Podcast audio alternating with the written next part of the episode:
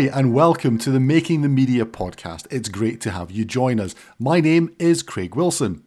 There's so much disruption going on in the world of news, broadcasting, and journalism at the moment, it can be hard to cut through the noise and assess what are the key trends affecting the industry. My guest in this episode is going to help us identify what's really important for the business right now. Nic Newman was a founding member of the BBC News website. A journalist and later head of product development and engineering for BBC News, he helped introduce innovations such as apps, blogs, podcasting, ironically enough, and on demand video. Now he is a senior research associate at the Reuters Institute for the Study of Journalism at Oxford University in the UK, and is the lead author of influential annual reports, including one on journalism, media, and technology trends, which was recently published. So, who better to talk to and get an assessment of where we are? I began by asking Nic to outline the big ticket items facing the industry right now. One of the the big preoccupations is is business models. Uh, so obviously we've seen this massive disruption as people move from from print and traditional broadcast models to to sort of digital models.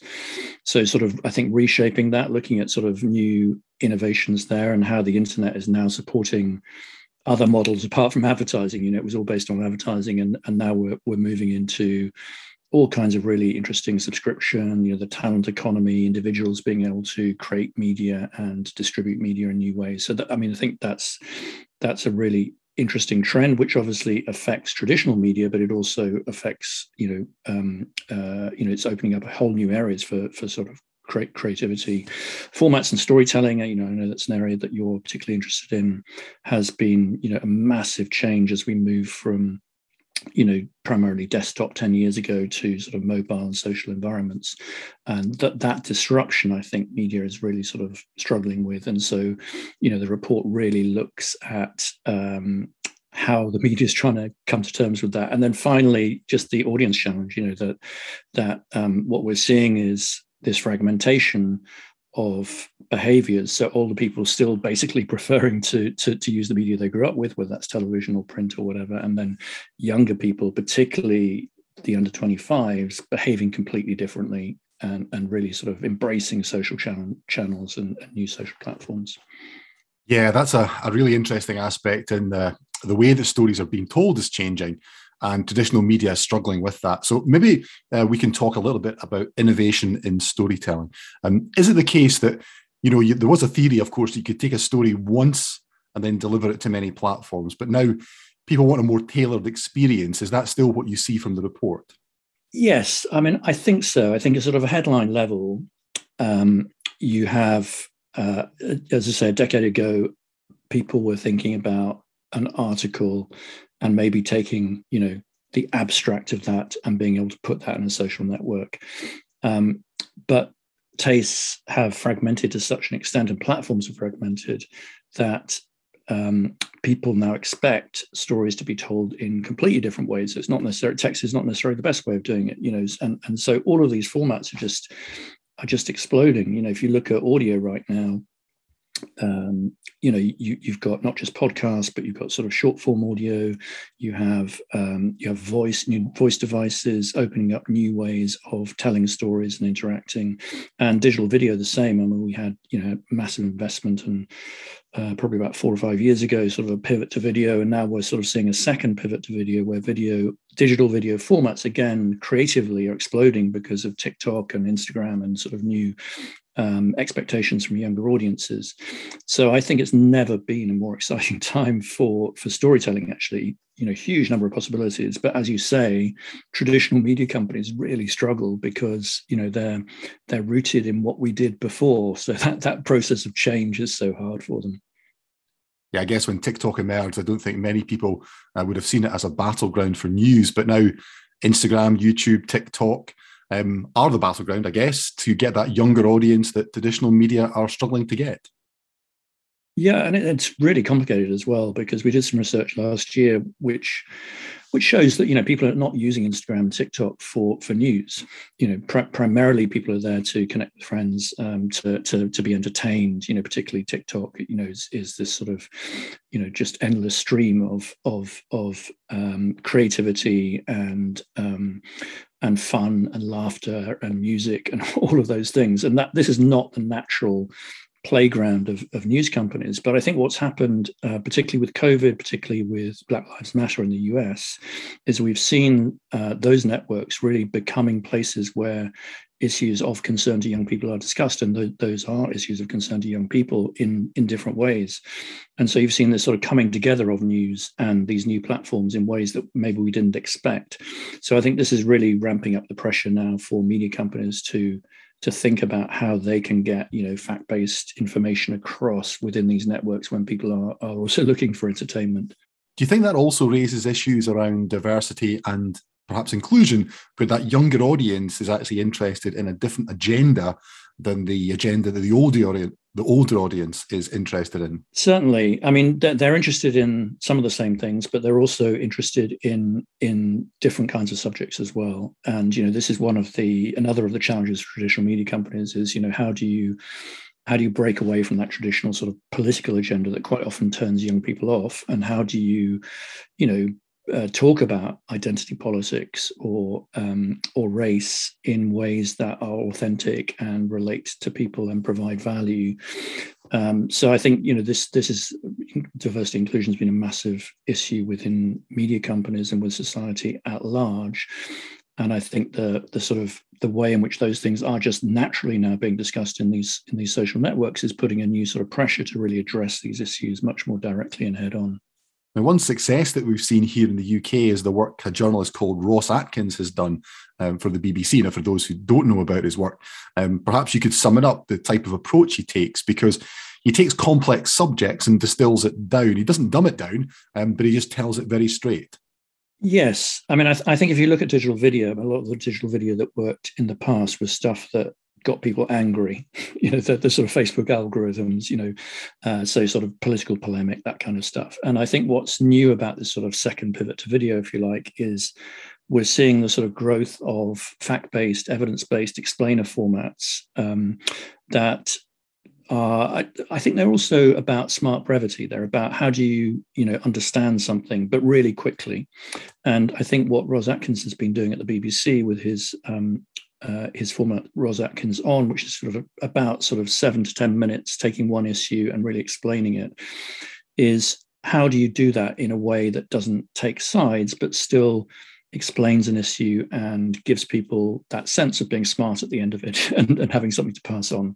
So I think that's essentially what it's about. It's hugely successful. So some of the uh, explainers he did on Boris Johnson you know, were hard hitting. People call this assertive impartiality um, but they also really were engaging uh, to, to watch. And they got something like uh, you know 11 million views for you know two or three of the first videos on Partygate, which is you know more than way more than than than a, than a watching you know uh, 24 hour news uh, television. This is just a single podcast, and critically for the BBC, reaching a different demographic, so reaching some of those uh, younger younger users.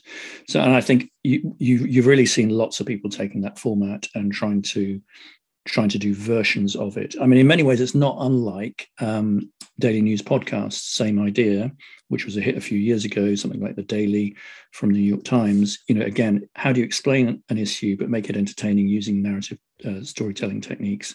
And again, that's been another very successful format, which is really sort of engaging different audiences and particularly younger ones. One um, aspect that we see just now, and you mentioned at the start, is the changing business model and the way that companies are trying to attract revenue. Now, an element of that, of course, is subscription. I don't know if this was something um, that you came across, but as well as using subscription as a source of revenue, um, are businesses also looking to use subscription as a way of changing, you know, their own business model, moving their investments away perhaps from capex to more opex expenditure? I I'm not sure. I, I, probably don't know enough about that, but I think you know subscription for uh, for media companies is partly about sort of leaning into uh, the way in which people want to um, consume things nowadays. So it's not necessarily buying um, uh, and owning everything. It's about you know essentially sort of renting this service and having a relationship. So actually changes the nature of what the media company is about. You have to be much more focused on delivering value and delivering distinctiveness in that environment. So subscription is definitely changing uh, media, and I think it's probably also changing the relationship with partners as well and advertisers because what what you're really trying to do is meld different business models. So, you know, there are many media organizations, whether they're subscription or membership, who are also trying to, you know, put together that really informed group of, of audiences that you know a lot about with advertisers. So this is not really a replacement. It's kind of it's an additional layer. And what many media companies are trying to do is sort of build that resilience through sort of two, three, four different business models, subscription, events, advertising, um, you know, funding from often from foundations or third parties for particular types of content. So, so it's a much more complex, like everything else, media is becoming more complex on the business model side as well as on the, the audience side. What do you think that business model side means for innovation in storytelling? Are companies really able to invest to make those kind of changes they need to make to ensure they have a future business?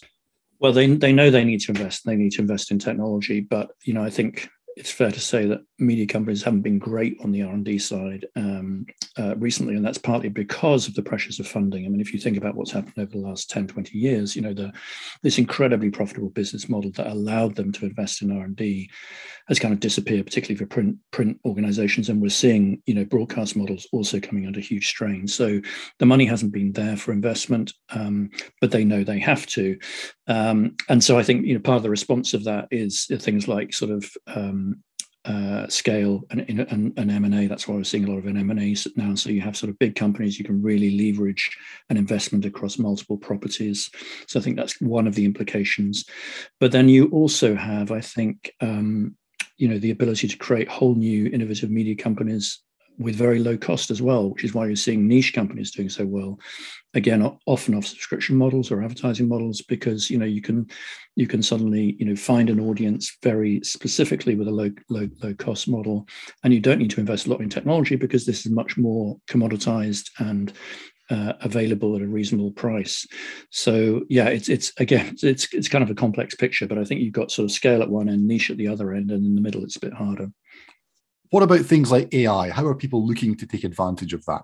AI is something that um, media companies have been investing in in different ways. And the big ones we just talked about have been investing quite heavily in a range of ways of using it. So, first of all, you know, allowing journalists to find stories and patterns in huge data sets for for, for big sort of investigations. You've seen that uh, in examples with the Guardian and others using using AI for that. Um, the second area is, is around commercial, so you know using AI to identify uh, potential subscribers, for example, using big data sets again and show them particular messages and maybe change those messages. So some of that is about AI. Thirdly, the whole sort of packaging of uh, of journalism. So um, huge potential to make the process much more efficient uh, and to allow journalists to do more journalistic things. So things like automatic transcription, automatic summarization, uh, automatic translation. You know, enabling one uh, media asset to be used multiple times across languages, for example, making that process easier and more efficient. That's opening up many more possibilities.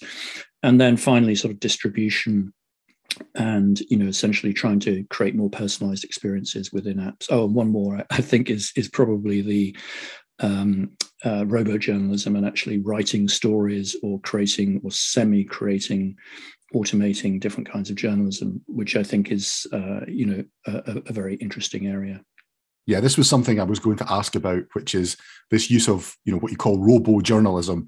Is it seen in some way, some places as a threat to the role of the journalist?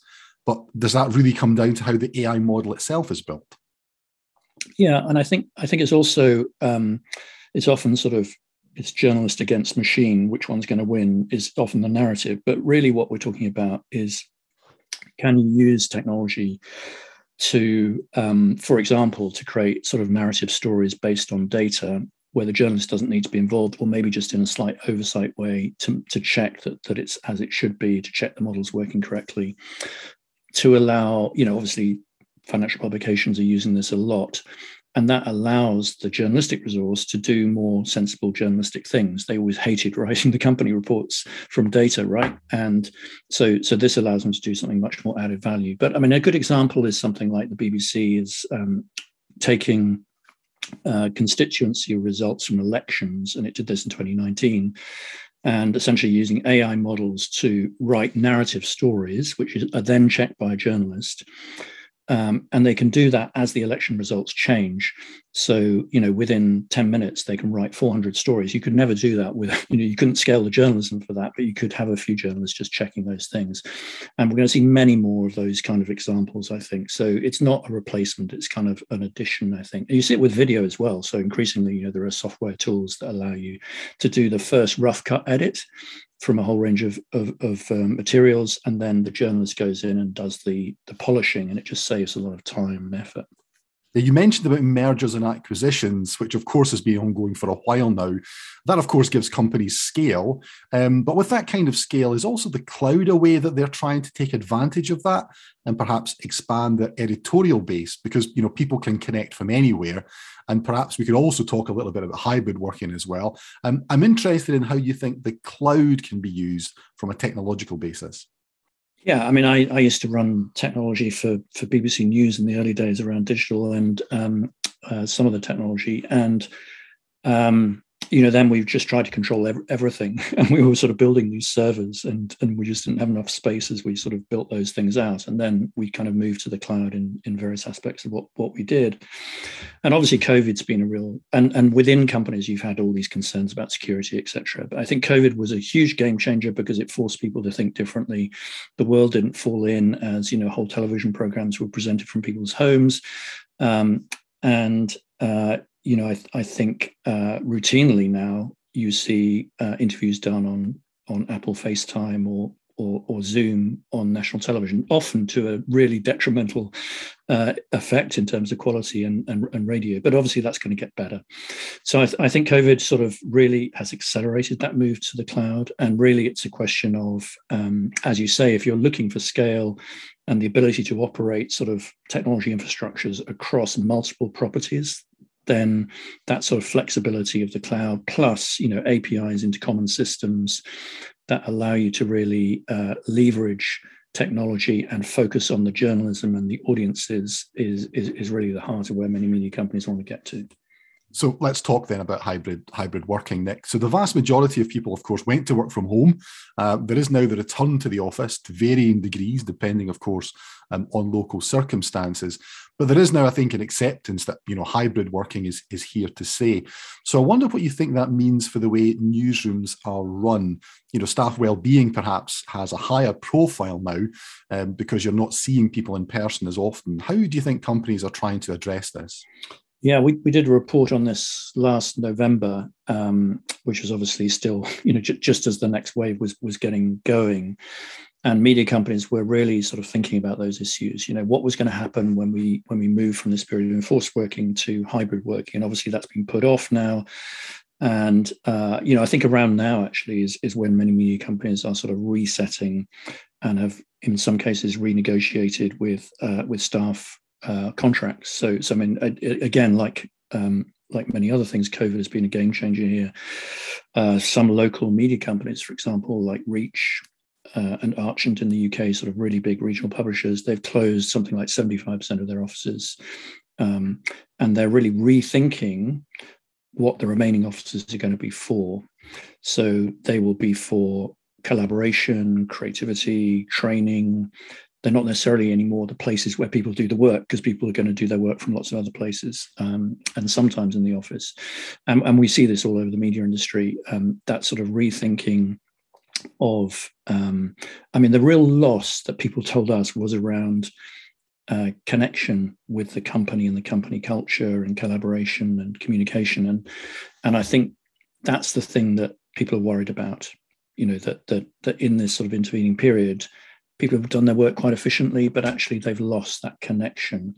And so the next few months are about how to do that. And, and as you say, that goes back to you know staff well-being, mental health, finding ways to to get people um, you know, experiencing and valuing each other as colleagues rather than just as sort of uh, machines who are producing producing copy. And I think nobody's got the answer to those things except for you know, let's have team days on the same day. Let's let's let's organize some creativity and face to face time and let's have some new rules around this because currently um, you know there are no rules and we don't know what the rules are you know the, everything's up in the air. So let's create some new rules that create some structures that allow us to have that connection again as well as the efficiency. Is this also putting pressure on the companies to look at the technology they're using to make the experience the same regardless of where you're connecting from? Looking at the use of mobile web-based tools things like that. Yeah definitely. I mean i, I think again that's changed a lot during the crisis. So you, you, know, people have people who never knew anything about Miro boards, or you know, there's there's all kinds of sort of collaboration now that people are doing and mixing of tools. So it, literacy and these things have changed, but it's also not the same. So I, I did a sort of creative brainstorming for this research project that I was doing, face to face a couple of weeks ago, and it was just amazing to be in a room. You know, the level of the different level of communication you got, but but obviously, you know, technology is going to move on. Um, you know, both the sound, the video, the ability to to make presence felt in some of the um, some of the the, the online um, video communication tools better. All of that is going to improve um, but I don't think as quickly as people need it to. So it's definitely a, a, combination, isn't it? It's it's it's a it's a mix, and it's never as good if you've got a hybrid meeting where some people are in the room and some people aren't. But we can make that better with technology. Yeah, one area I wanted to explore a little bit was self-publishing. You know, if I wanted to, um, you know, I could go out, I could shoot something, create something, upload it, um, publish it, perhaps to YouTube you know that really is a way that's completely different to the sort of business model of traditional media. So i'm assuming that in the report you still see that as continuing to grow and expand. And again something else that poses a threat to that traditional model of the broadcaster. Yeah i think so. I mean just take joe rogan uh, who is obviously in the news right now.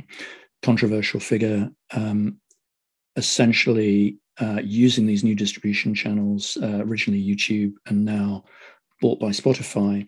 And I think that's interesting in a number of different ways. A, again, it shows the power of original content that engages to create, you know, huge amounts of engagement in digital platforms.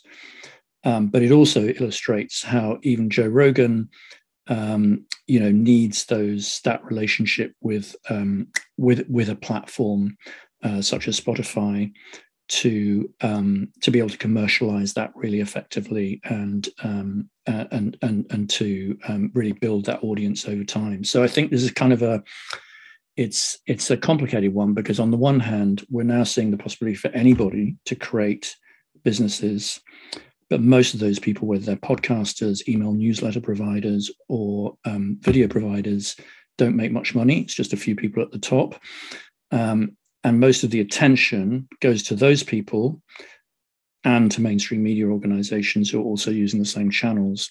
So it's not like in many ways it's not a democratization. It's you know you still have this sort of huge gap between the top and the bottom.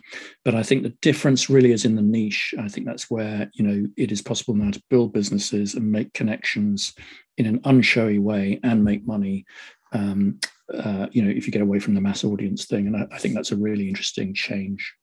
There's also information in the report about local organizations who are coming in with a very low cost model, but they're able to build an audience. Maybe you could talk a little bit about that. Yeah, I mean, it's one of the most interesting things I think right now is, you know, uh, take, take newsletters, a really old technology, um, which has sort of had a had a complete rebirth because there's a business model behind it now. Because uh, you know, platforms like Substack make it really easy to subscribe, relatively low cost, um, and for anyone to create this really powerful sort of package of news that is curated and that goes into people's email boxes. Uh, so there's this company in the north of England who've set up three small slow news journalism um, uh, uh, Substack newsletters effectively.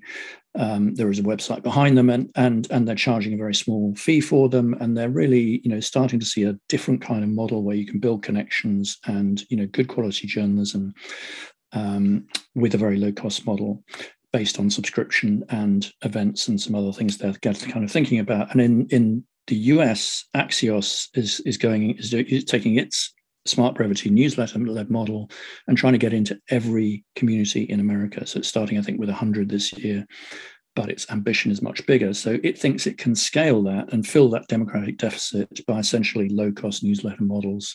Um, and I think it's a really interesting experiment. Yeah, I saw someone say that the greatest comeback in the last couple of years was the QR code, right. which is a technology which I think some felt uh, perhaps had had their time. Yeah, well, newsletters, QR codes, and um, and podcasts, of course, which is you know like uh, goes back to whenever it does, two, 2004 or something. Yeah. And here we are on a podcast. Here we are on a podcast. Uh, Nic, it's been really interesting to talk to you.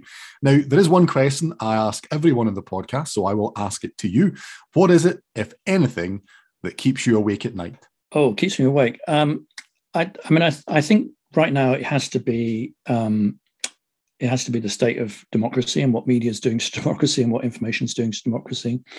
Um, and, you know, obviously the rise of not just, you know, straight misinformation, but actually um, the uh, the sort of alienation and distrust of, of, traditional media, the way people sort of uh, take sides on one on, on, one side of a story or the other side of a story, um, and that makes it really hard, I think, for media to operate and to talk about things without being seen as you know part of the problem. And I think that that that's the thing that worries me is you know how does journalism really stand out from the mass of information on the internet? How does it show that it has uh, values um, and value to to audiences? Uh, and I think that's got really muddled in the last 10 years or so. And I think we need to find some way to reset that effectively uh, in combination with platforms, in combination with governments, etc. Really interesting thoughts there from Nic, not just on the technology and trends, but also on the wider aspect of trust in journalism. Lots and lots to mull over. Let me know what you think. As always, I am on Twitter and Instagram. My username is CraigAW1969 or email us. We are makingthemedia at avid.com. If you want to find out more about some of what we discussed, why not check out the show notes? There you can find links to another podcast where we discuss innovation in storytelling on social platforms, and you can also discover a webinar series on how Avid is enabling workflows in the cloud. Now, if you like what you heard today, why not spread the word about the Making the Media podcast? Like, leave a review, and subscribe to get notified when the next episode is released. And please share with your friends and colleagues. Let's keep building the Making the Media community. Well, that's all from me for now. Thanks to our producer, Matt Diggs, but most of all, thanks to you for listening. Join me, Craig Wilson, next time for more on the people making the media.